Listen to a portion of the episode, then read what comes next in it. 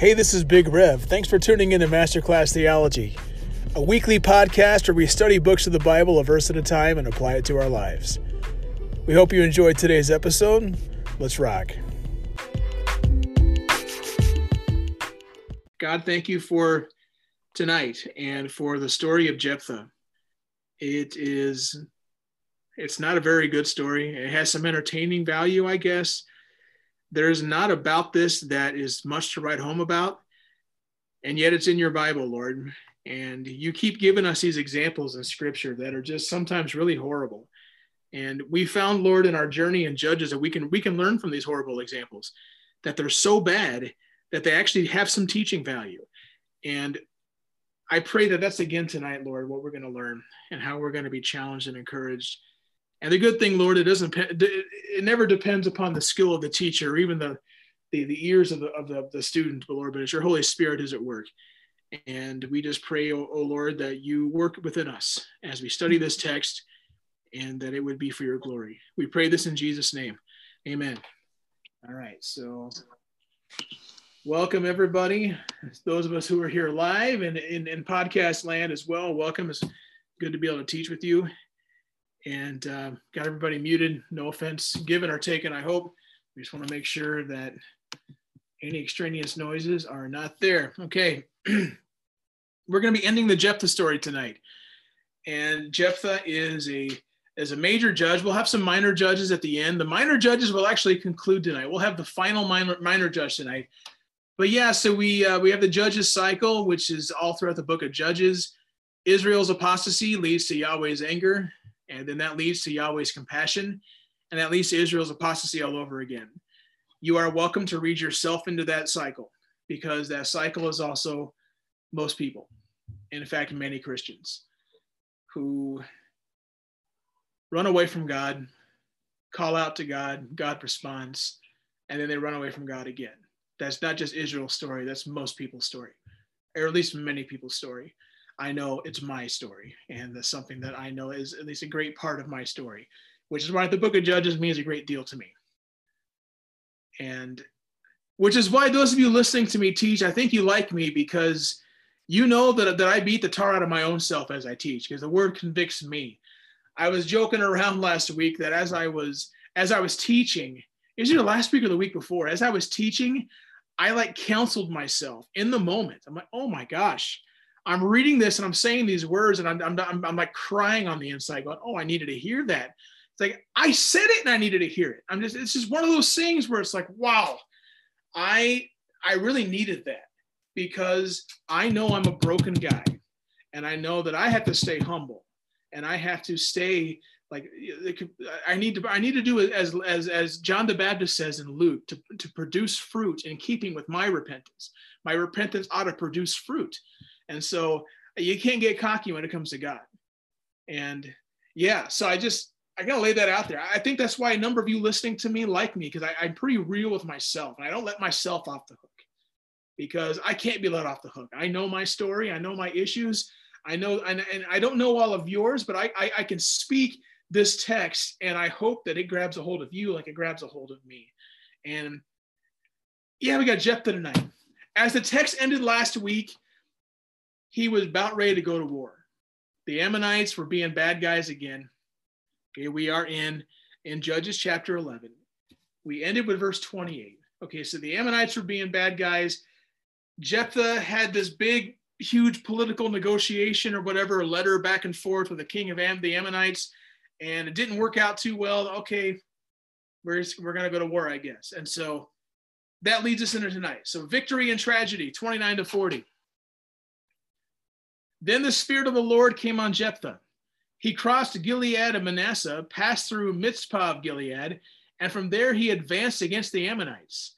And Jephthah made a vow to the Lord. Now, by the way, this doesn't sound right.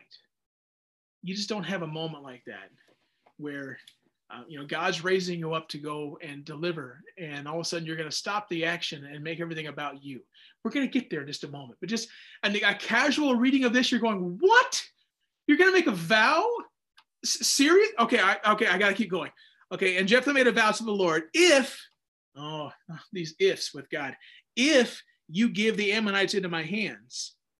Whatever comes out of the door of my house to meet me when I return in triumph from the Ammonites will be the Lord's, and I will sacrifice it as a burnt offering. Oh no. Oh no, Jephthah. We've all seen enough movies to know how this is going to work out. Oh my goodness. Then Jephthah went over to fight the Ammonites, and the Lord gave them into his hands. He devastated 20 towns from Aroer to the vicinity of Minnith, as far as Abel Keramim. Thus Israel subdued Ammon. When Jephthah returned to his home in Mizpah, who should come out to meet him but his daughter? Oh, ching ching, ching ching. She's got timbrels. She's dancing with little castanet things, we think. Here she is, and she's having a moment. She was an only child. Except for her, he had neither son nor daughter. When he saw her, he tore his clothes and cried, Oh no, my daughter, you, you, you have brought me down, and I am devastated. Oh, what a jerk. I have made a vow to the Lord that I cannot break. My father, she replied, you've given your word to the Lord. Do to me as you have promised. Now that the Lord has avenged you of your enemies, the Ammonites. But grant me this one request, she said, and our heart is breaking for her right now. Oh my goodness. Give me two months to roam the hills and weep with my friends, because I will never marry. You may go, he said, and he let her go for two months. She and her friends went into the hills and wept because she would never marry. After the two months, she returned to her father, and he and he did to her as he had vowed, and she was a virgin. From this comes the Israelite tradition that each year the young women of Israel go out for four days to commemorate the daughter of Jephthah the Gileadite. Wow. Well, wow. I just let this sink in with a wow for just one second. My goodness. Well, while, while, we, while we let that sink in, Mick texts in every week, it seems Judges gives hope for broken people. And God didn't ask that of him. He didn't ask him to vow. That's right. None of this stuff, all this stuff that Jephthah's doing, even when he brings in God's name, at no point is God going, well, okay, you know, you gave a vow, so I got to come through. And you know what? Now that I've come through, I'm just saying, you know, I, no, no, no. At no point is God going, I expect this. I expect this. Think about it for one second. There are deities, as it were, that do expect it. Who are they? literally every of the other gods or goddesses in that area. So what's Jephthah doing here? He's treating the one and only God as if he's not holy and separate and different, but he's really the same. No, my goodness, no. Well, let's just kind of go through this a little bit. We read it in in in, in total. Um, yeah, treating God like a common idol. Yeah, that's right, Mick. That's what he's doing, and and and he's treating him like he's a God that needs to be um, that needs to be manipulated and I'll get what I what I should be getting, and then I got to give up something to get that. It's kind of like spiritual capitalism or something like that. I don't know. But here, but I digress. What's the role of the Spirit here? Um, we saw this with Gideon. The Holy Spirit came upon Gideon, but it didn't mean that Gideon was spiritual. I don't even like that word, but just that he was like a, a person of great faith. I had a I had an awkward phone call this week. And it was it was somebody who wanted to get involved with the church and with the with the divorce care ministry. And she is some kind of a coach. And she just you know she seems like she does you know she helps people and she's trying to you know be a blessing to people. And i, I was asking about her story and she said she has a, a master's degree in and i've never heard of this before that's why i'm bringing it up in spiritual psychology and I'm like, okay, so you're like a spiritual person who, who likes psychology. No, no, no. It, it is a degree program, spiritual psychology. And she says, well, I'm like, where'd you get a degree like that? And I wasn't surprised when she said California. And that's about as political as I'm going to. like, oh, it's just like kind of degree. What is psychology? So we're hacking And it was like, okay, as a biblical counselor, my goal is to, as I see your story and try to, I want to reframe it, reframe your issue and, and through the lens of, of scripture. And and and I don't want I don't want you to figure out what's the next step for you because she does. She wants to help people find the next step to do. And so she wants to help people to come up with that answer for themselves. And I'm thinking, my goodness, I know what kind of things I think of and I know how I want to fix things. And I know it's the last thing I need. But a biblical counseling reframes it biblically and tries to say, okay, what does now God's word say about your situation? What does God expect for you to do? Not what you want to do. What does God expect you to do? And so it, it's just a completely different thing. That's spirituality. Spirituality is just nebulous enough. It is just kind of hippy dippy enough where you just don't know what you're getting the Holy Spirit comes upon Jephthah here. What's he doing? Does this mean Jephthah is all that in a bag of corn chips? Absolutely not. Jephthah, does it also mean that he's he's a that the spirit like dominates him and he has to do whatever the spirit wants? No, because he's going to do things that God doesn't, you know, that disobey God, as we're going to see. What it does mean is God has empowered him. Exactly right, Mick. God's empowered him.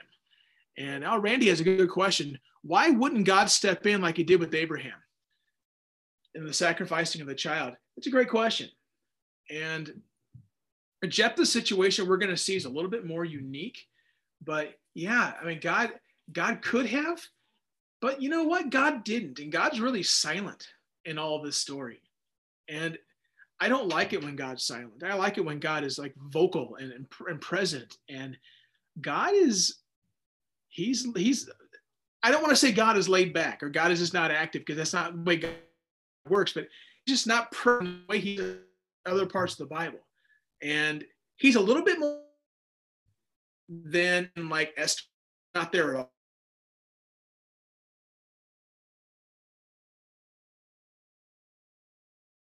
Don't know. And yeah, Rachel asked, I wonder who we thought would come out first that he was okay with sacrificing. Probably an animal. We'll get there. And and empowering him to do what God asked makes sense. That's what the Holy Spirit is doing. He's empowering, just like with Gideon and later with Samson, the Holy Spirit is empowering a servant to accomplish the mission. Uh, what's the focus here?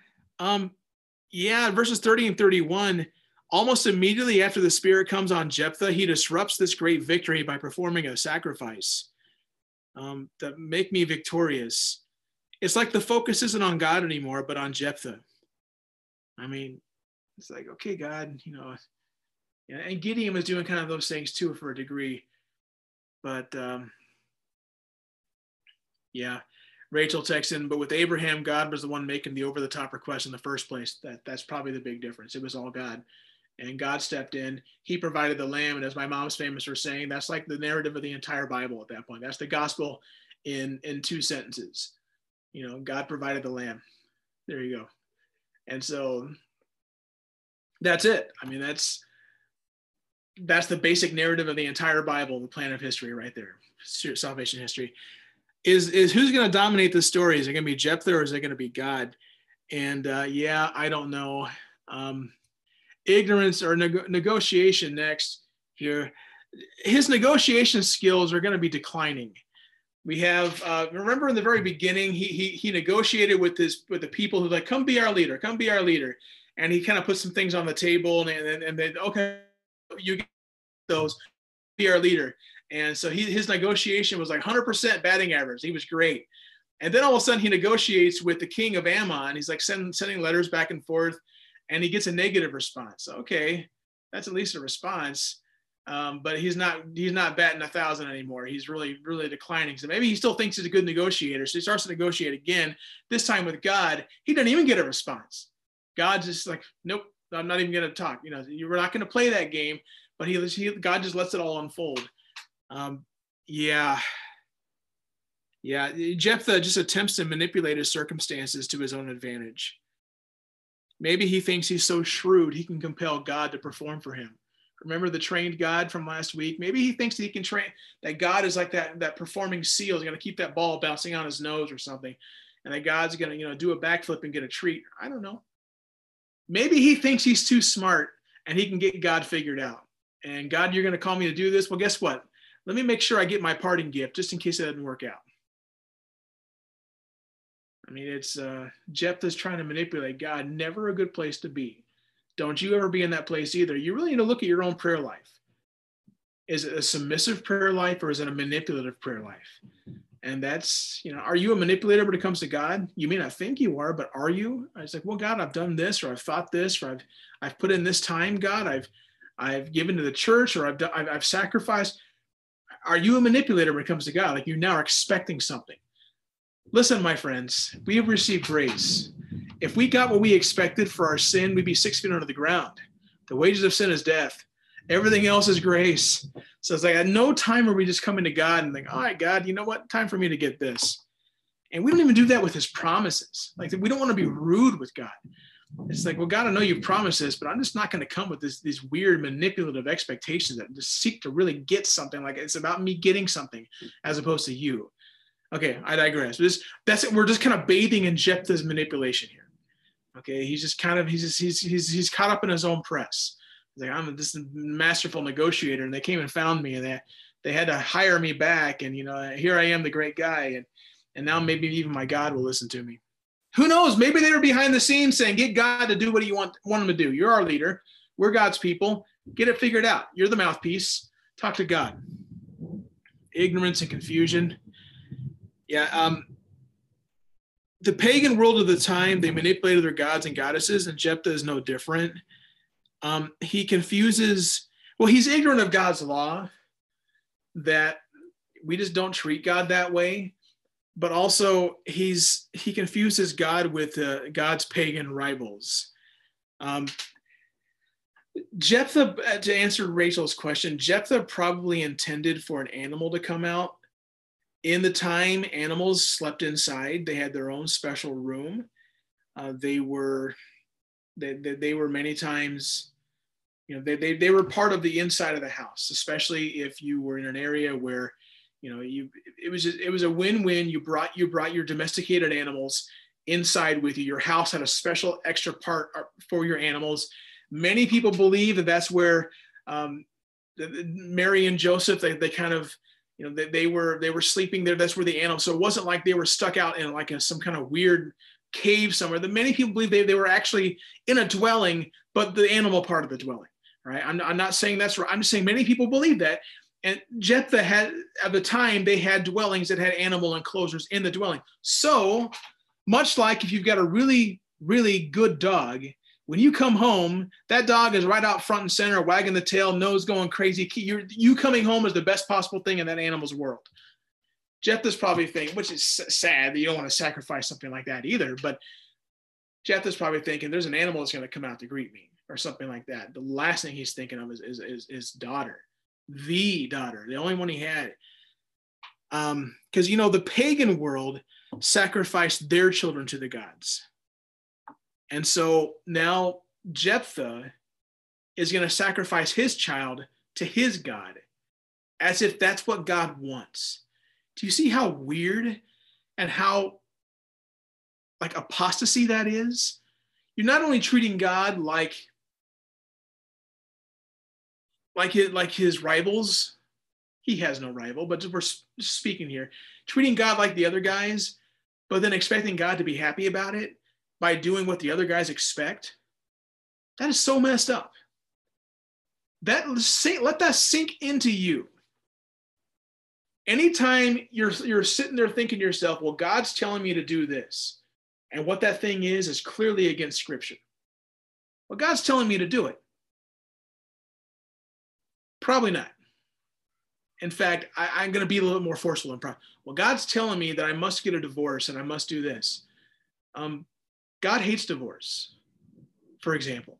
Well, God's telling me I must do this with regards to this. Okay, then let's go right back to the Bible and see what God has already said about that. Because if God disagrees, I go with the Bible versus your nebulous little dream or something like that. I'm sorry, I, I don't mean to be rude, but a lot of people treat God that way, as if God's going to be impressed or you're making him happy by just doing things that you claim he said to do. And that's not even here. He's doing this. It's like this is all he has going on. The, the, the, the rival gods and goddesses sacrifice children. And so maybe God's going to be happy with that, as opposed to immediately going, oh crap, what can I do? there's got to be something I can do.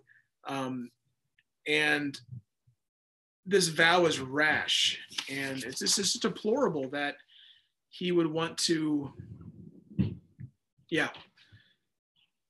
and we'll and we'll get we'll get there shortly. Um, Mick texted in. Biblically speaking, there is no such thing as irreconcilable differences. Yeah, you can't just say, "Well, God said it this way. I believe it my way." So you know what? We'll disagree to disagree.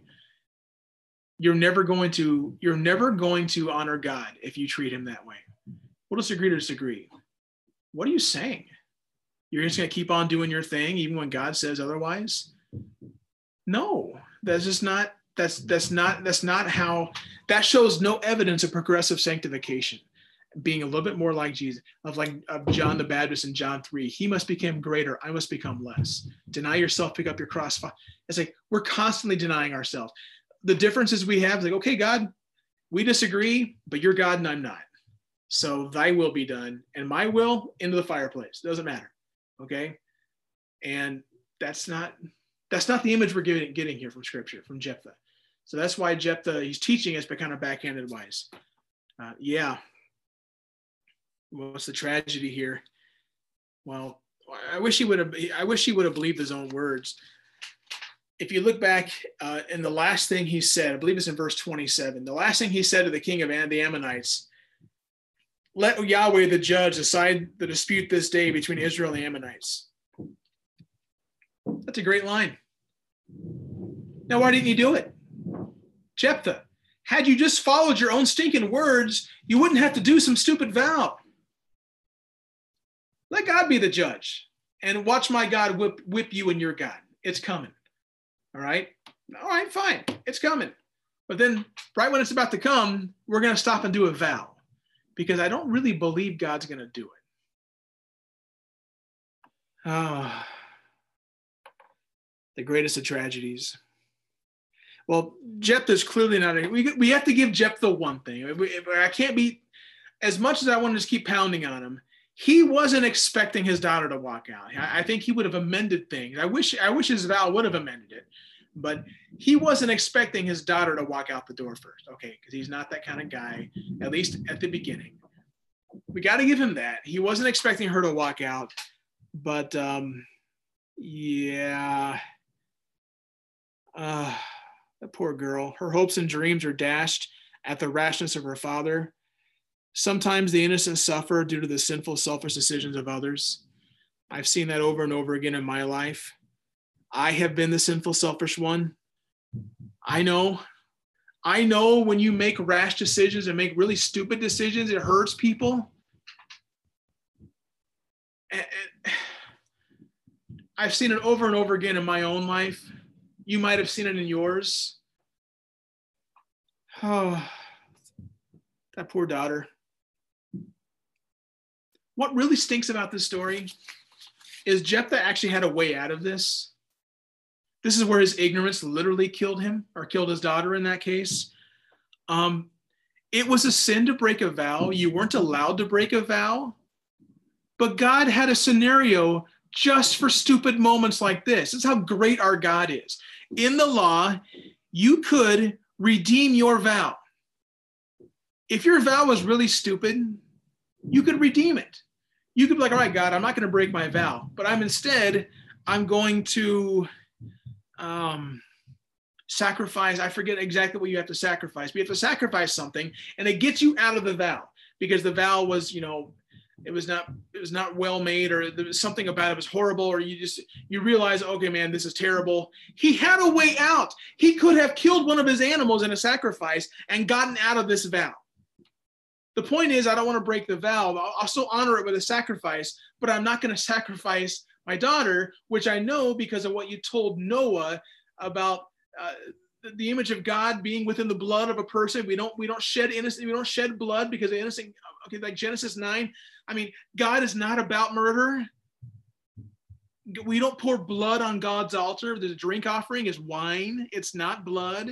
And when you do pour the blood, you pour it around the altar, never on the altar, because God doesn't eat blood either. It's like, God, this isn't how God, this would have been a vow that he could have redeemed. You'll find this in Leviticus uh, 27, I believe. Uh, you can't break a vow. That's Numbers 30. Um, he could have redeemed his daughter, Leviticus 27, 1 to 8. Um, yeah, in fact, his his type of vow, I believe in Deuteronomy 12, it's literally condemned. You're not allowed to sacrifice anybody like that. And so he had a way out. That's what makes this extra horrible and extra sad and extra tragic. And the irony here is Jephthah's vow turns him, he changes him from being a deliverer to an oppressor. Is Gilead really saved from a foreign oppressor if the very salvation comes from the hands of one who would uh, be like a foreign oppressor? I mean, really? Is God really glorified?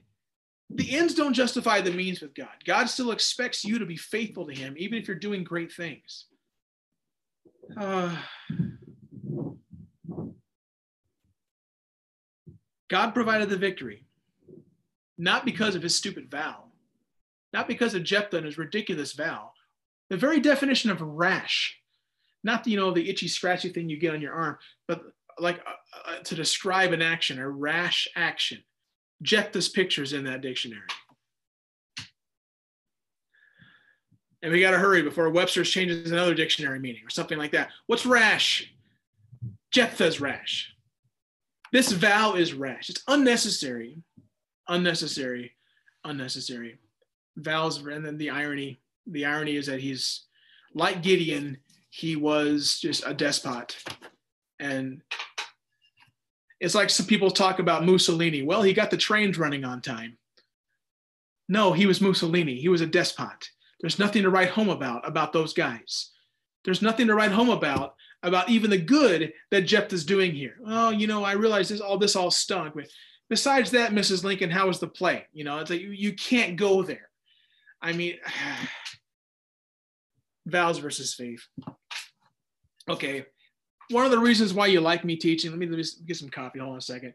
It's uh, I think it's a breakfast blend tonight. You know, it's the irony. I just had dinner. I haven't a breakfast blend. It was whatever the, the K cup I grabbed was a breakfast blend. It's a little bit of light roast. Hold on a second. I am a hypocrite when it comes to vows. One of the most near and dear moments between me and God involved a vow. And I look back at this with weird feelings. I'm not proud of it. I don't use it as an example, but I was scared. And let me just, I won't go into all the details, but I'll just kind of give you the general things.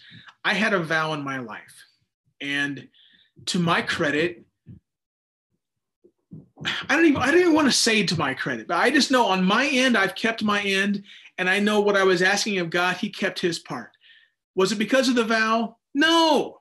That's not the way the vows are like manipulation and they look for moments to be able to i know the old testament says you can have vows and to have your vows and to say your vows to the lord but they're not about manipulating they're about sacrifice they're about um, you know you being faithful to god and witnessing god being faithful to you okay and it's just you participating in that faithfulness at the core they're not manipulation by jesus's day they were full on manipulation and they would change the terms and move the goalposts to try to get, you know, I'm not going to say my vow towards heaven because that would be breaking, but I'll say it towards Jerusalem.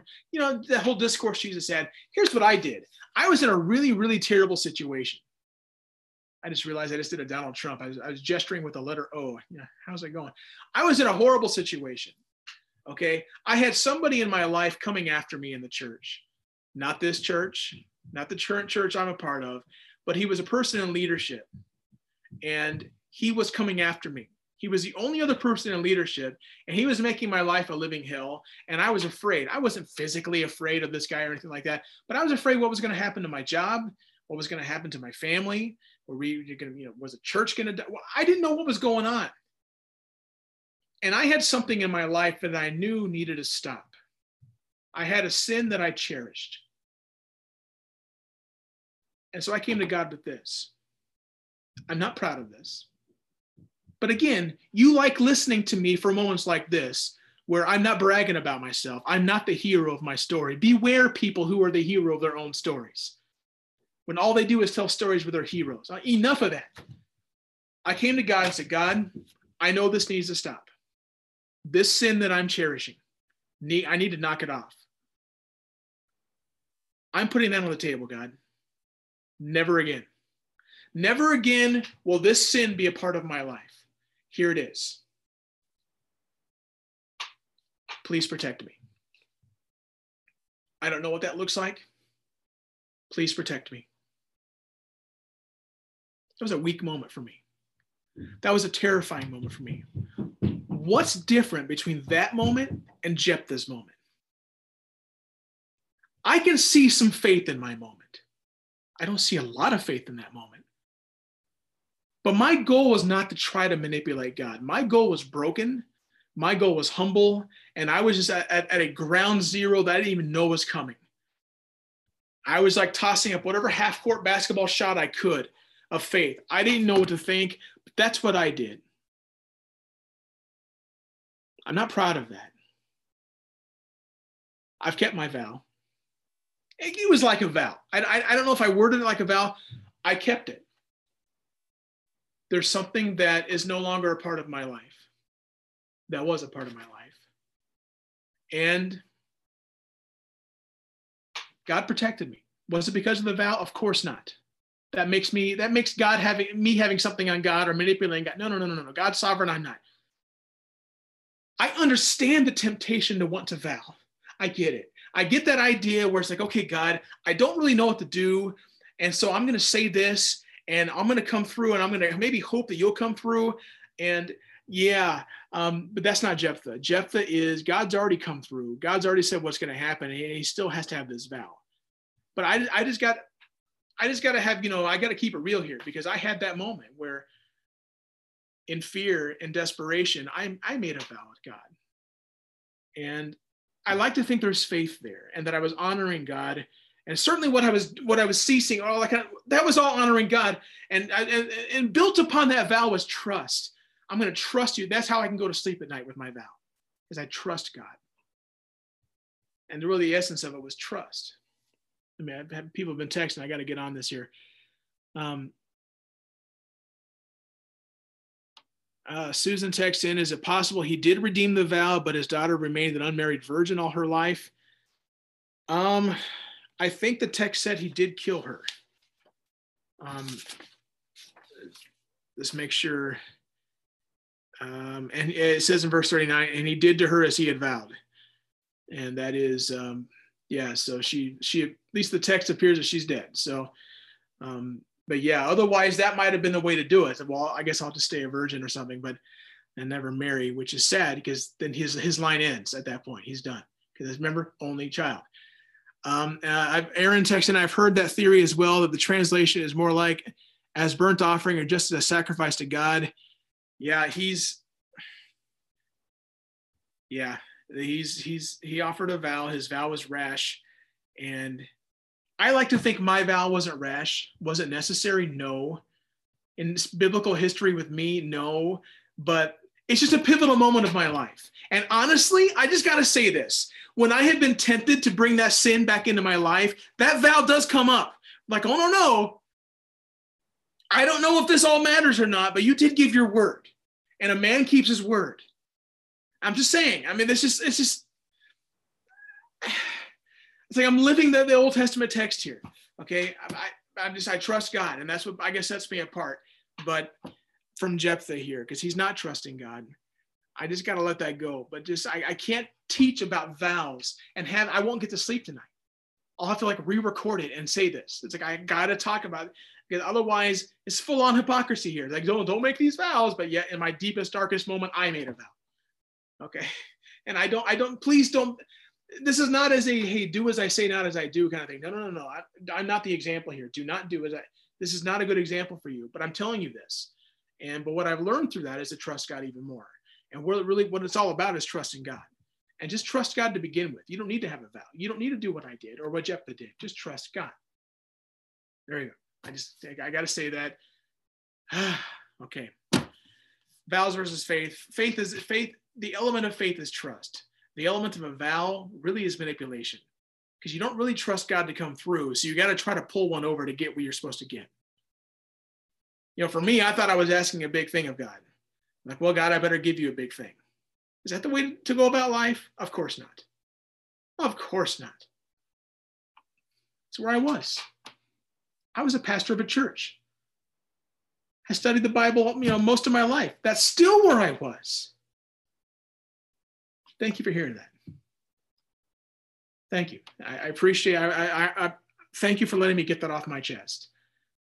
I was a little bit more like Jephthah than I should have been. Shame on me. But I was also not like Jephthah in that I trusted God, and I still trust God. And that still is the greatest quality of me, my trust in God. As I go through the crap that I go through in my life, as you go through yours, may you trust God. May that never stop. May it not take a vow to cement that in your life. Well, concluding confrontation here. Uh, well, before I get there, uh, Mick texted, I do believe she was literally sacrificed. Uh, the primary source of the ambiguity is her lamenting that she would never marry instead of dying, but I think that's interpretive reaching. Yeah, the text is clear. He did what he vowed. He vowed he would kill, he would sacrifice. And he wasn't speaking with nuance like he was sacrificing her womb, for example. That would be kind of weird. But he sacrificed. But but I understand it's a fair question. We don't want to think that he killed his daughter, his one and only daughter. But that's what makes this story extra tragic. A concluding confrontation, 12, 1 to 7. The Ephraimite forces were called out and they crossed over to Zaphon. They said to Jephthah, Why did you go to fight the Ammonites without calling us to go with you? We're going to burn down your house over your head. well then that escalated quickly. My goodness. Um yeah it's like it's you could have been there guys. Why weren't you there? What's your deal? Why didn't you show up to fight? Why were you why were you messing around? You know all of a sudden the battle is over. And you're like yeah yeah yeah yeah yes, that was good stuff guys. And boy if only we could have been there we'd have showed them too. Yeah yeah yeah. Oh those ephraimites that's right mick. Well there they are again Jephthah answered. Okay, now Jephthah has a moment here. Okay. Gideon had one quality towards the end. Gideon had a diplomatic side of him that he was a little bit diplomatic with the Ephraimites. Okay. And, uh, but, but, but okay, so here we go. I and my people were engaged in a great struggle with the Ammonites. And although I called, you didn't save me out of their hands. When I saw that you wouldn't help, I took my life in my hands and crossed over to fight the Ammonites and the Lord gave me victory over them. All right. This, these are actually good words, Jephthah. Well done. Because that's indeed exactly what happened. Stupid foul. All right, no, let's not go back there. Let's not go back there. Now, why have you come up today to fight me? Jephthah then called together the men of Gilead and fought against Ephraim. These are his own people. The Gileadites struck them down because the Ephraimites had said, You Gileadites are renegades from Ephraim and Manasseh renegade is probably like you guys are a bunch of uh, can i use that word again ladies? I'm sorry bastards. Like you, you're like you're like half breeds. You're like you're really not legitimate kids. You guys and that would have just really really ticked off gideon. Excuse me jephthah who himself is not a legitimate child. And it's like you guys you guys are like uh you know, sons of prostitutes, not really sons of the, of the wife of the husband. No, no, no, you're, you're sons of the other person. You, yeah, that's who you guys are. So Gideon's like, oh, our, Gideon. There's so many connections here to Gideon. Jephthah is like, okay, well, the Gileadites captured the fords of the Jordan leading to Ephraim. And whenever a survivor of Ephraim said, let me cross over, the men of Gilead asked him, are you an Ephraimite? And this is kind of cool. Okay, this is something that an original reader would have gotten. If they said no, they said, all right, say this magic word, shibboleth. If they said sibboleth, because he could not pronounce the word correctly, they seized him and killed him at the fords of the Jordan. 42,000 Ephraimites were killed at that time. Jephthah led Israel six years. Then Jephthah the Gileadite died and was buried in a town in Gilead.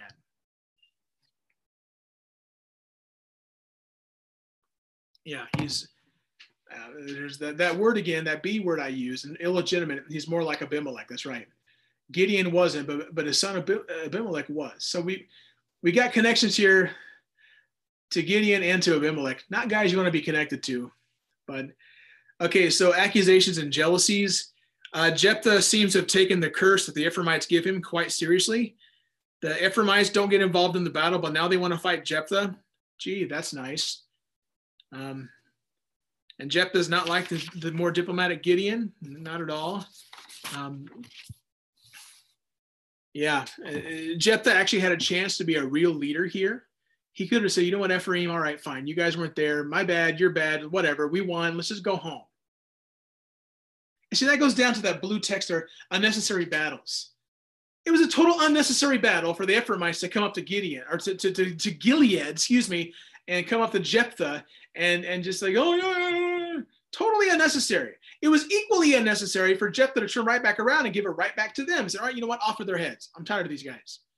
We're all still bloody from this battle, and they're coming up here talking trash about the battle itself when they weren't even there.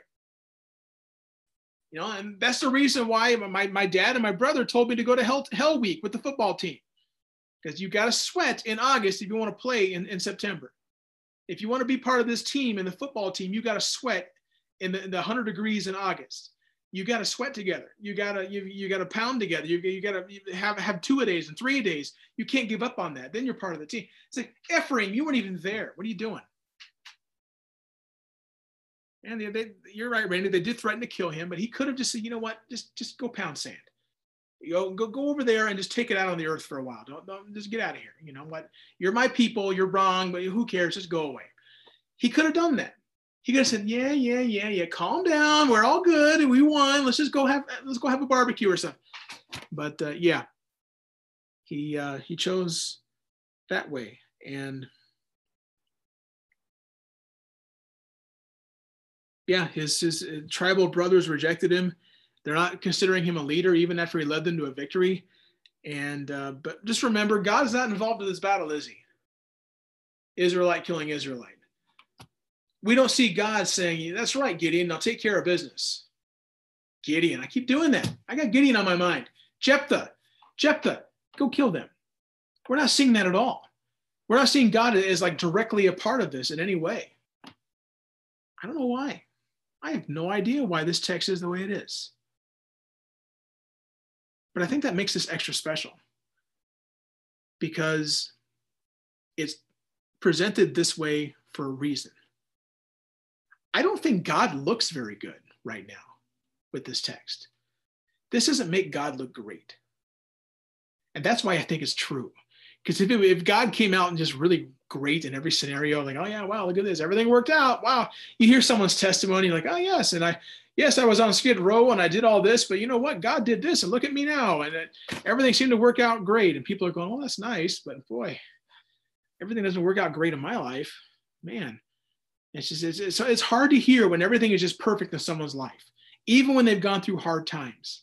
It's just hard to hear as you continue to struggle. Yeah, you're like, oh, I'm glad I want to celebrate with you, but at some point it's like, okay, enough already.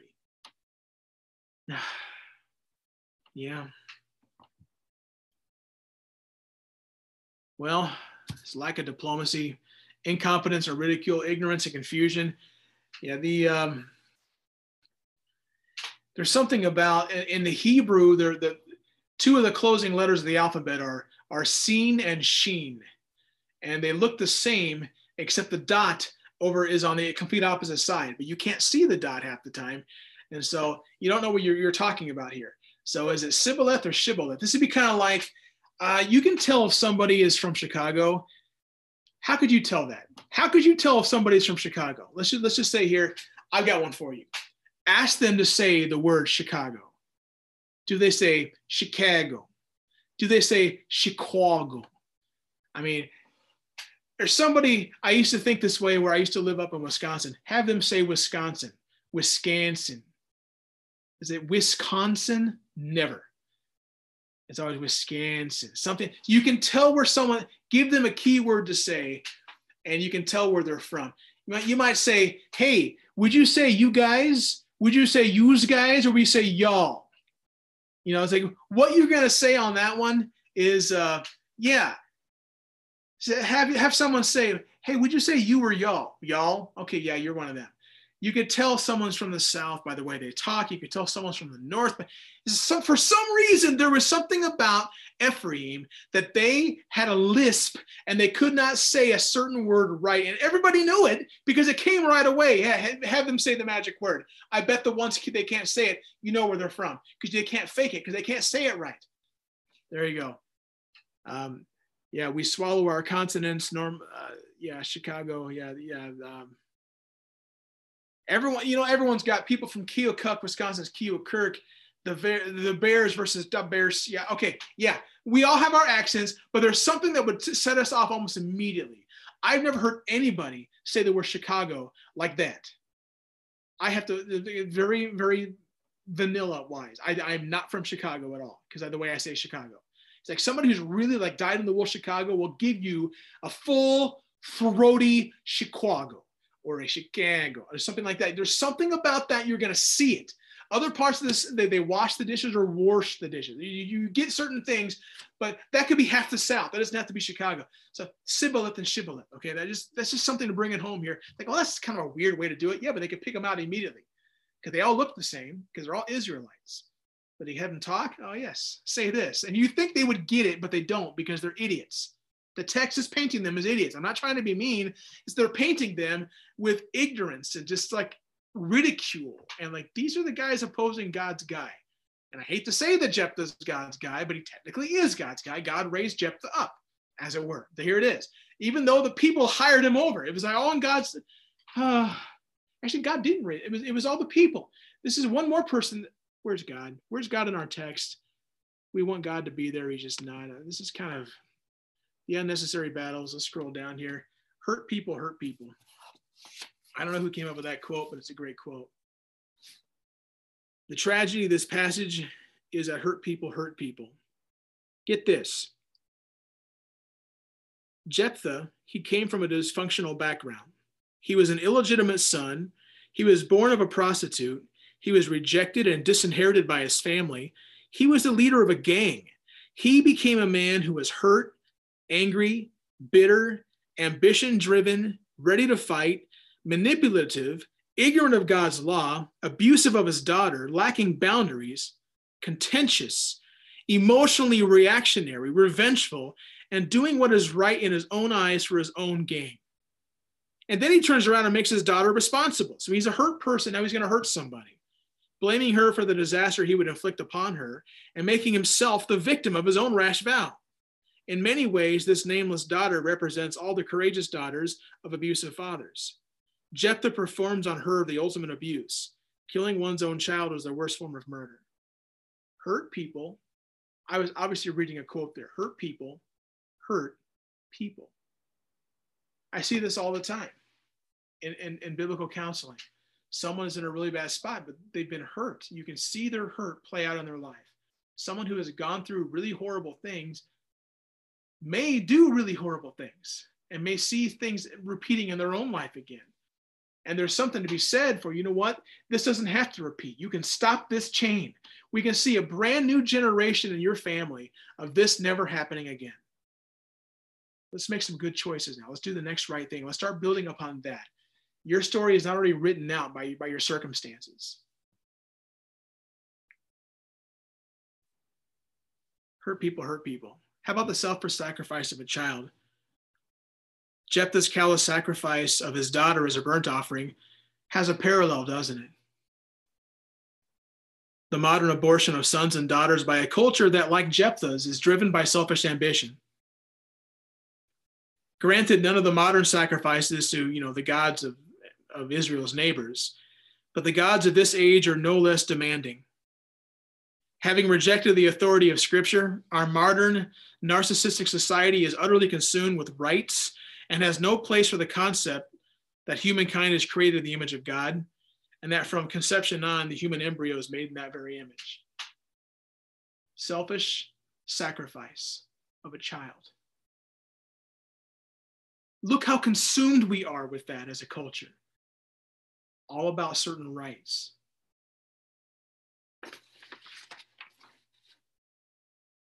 Jesus and Jephthah? Oh, this is going to hit home. There's a great contrast with Jephthah. It's the Lord Jesus himself. This is kind of coming from Isaiah 53. Jesus also, like Jephthah, was despised and rejected. Even those in Jesus' own family thought he was crazy. He received criticism from everybody Pharisee, Sadducees, the religious rulers of his day, even though he knew infinitely more about God and his word than any of them. Jesus, like part of Jephthah's life, was betrayed. He was utterly abandoned. Jesus was crucified with common criminals, even though there was no guile in him. Jephthah is a model that hurt people hurt people. Jesus is a model that just because your life was dysfunctional at times, it doesn't mean you have to live that way. Jesus wasn't a victim seeker. He didn't have an easy life either, but he didn't make a victim out of himself. He instead, not a victim, but was a sacrifice. Rather than seeking to be uplifted and to be served and to be recognized as a victim, Jesus sought to serve even to sacrifice himself to save. Jesus is both Jephthah and not Jephthah. Uh, well, let's close out. Let's close out with the three minor judges. Kind of anticlimactic, but I, I had a choice. I could either end right here and we begin the Samson story with these three minor judges, or we just do the three minor judges right now and we start with Samson next week. Let's do that. Ibzan. Ibzan, Elon, and Abdon. There you go. After him, Ibzan of Bethlehem led Israel. He had 30 sons and 30 daughters. He gave his daughters away in marriage to those outside his clan. And for his sons, he brought in 30 young women as wives from outside his clan. Ibzan led Israel seven years. Then Ibzan died and was buried in Bethlehem. Um, we get a little detail. He had 30 sons and 30 daughters. Uh oh. There's only two judges in the book of Judges where it talks about daughters. And they're back to back.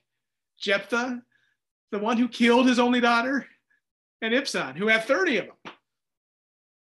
He's kind of also like the anti Jephthah say, oh yeah, you, you you're one only child you killed. Well, here I am. I, I have so many children, I don't know what to do with them. Let's give them all donkeys and marry them off to people. It's like just overflowing with children. Yeah, um, there's some deliberateness there. Uh, this guy was um, regal. He, there's so many things about him that says king, and even doing what kings do, they marry off their daughters to you know secure power. There's not much to say about Ibzan. The text doesn't say a lot, but it just kind of leaves a weird taste in the mouth kind of like you know Jair did last week. And uh, can I scroll down here? I guess not. Let me move this up. There you go. Elon. After him, Elon the Zebulunite led Israel 10 years. Then Elon died and was buried in Aijalon in the land of Zebulun. We know even less about Elon. In the Hebrew, um, the man's name and the man's town are basically the same word. So people like to think that he was an important guy because he got buried in the town he was named after but oh well. We know nothing about this guy other than that. Um, he's probably a great guy. Um, his name also could mean, theoretically, it could mean despot. So maybe he was a real jerk. I don't know. There's not much we know about this guy. And so we go on to Abdon. Um, after him, Abdon, son of Hillel from Pirathon, led Israel. He had 40 sons and 30 grandsons. Holy moly. That dude's getting his rule into the next generation and then the next generation. Dude has grandsons. Wow who rode on 70 donkeys. He led Israel eight years. So we're already thinking of Gideon with his 70, right? Okay, we're going, we're going there. Now, Joel, you can say Gideon. You've been wanting to say Gideon the whole time. Now we can go to Gideon. He led Israel eight years. Then Abdon, son of Hillel, died and was buried at Pirathon and Ephraim in the hill country of the Amalekites. What? What kind of a judge were you when you died? They bury you in enemy territory. That wouldn't sit right with the original reader. They would have gone, Who? what? Um, yeah, whose land is this? I mean, seriously. Um, yeah, Yeah, Randy said, and for now, a palate cleaner. Yeah, that's right. This is this is like the um, the sorbet or something in between courses at the at the the, the major judge meal or something. Here, let's have a couple minor judges. They're not much to write home about, but they get a couple verses. Here we go. Yeah, you can't sire that many kids unless you're polygamous. You're right, Mick. These good judges still leave much to be desired. Correct. We got to end here. Um, Ibzan, Elon, Abdon. We're going to go to to, to uh, Samson next week. Samson is going to have the most unique birth, arguably, in the entire Bible. Samson, get ready for it. We are going to expect Samson to be something. I mean, the text next week is, is fantastic. It is amazing the what God does. I mean, oh my goodness. We're expecting Samson to be creme de la creme. And yeah, and we'll see how that unfolds. Um, yeah. God bless you guys. We'll see you next week with the, the Samson story.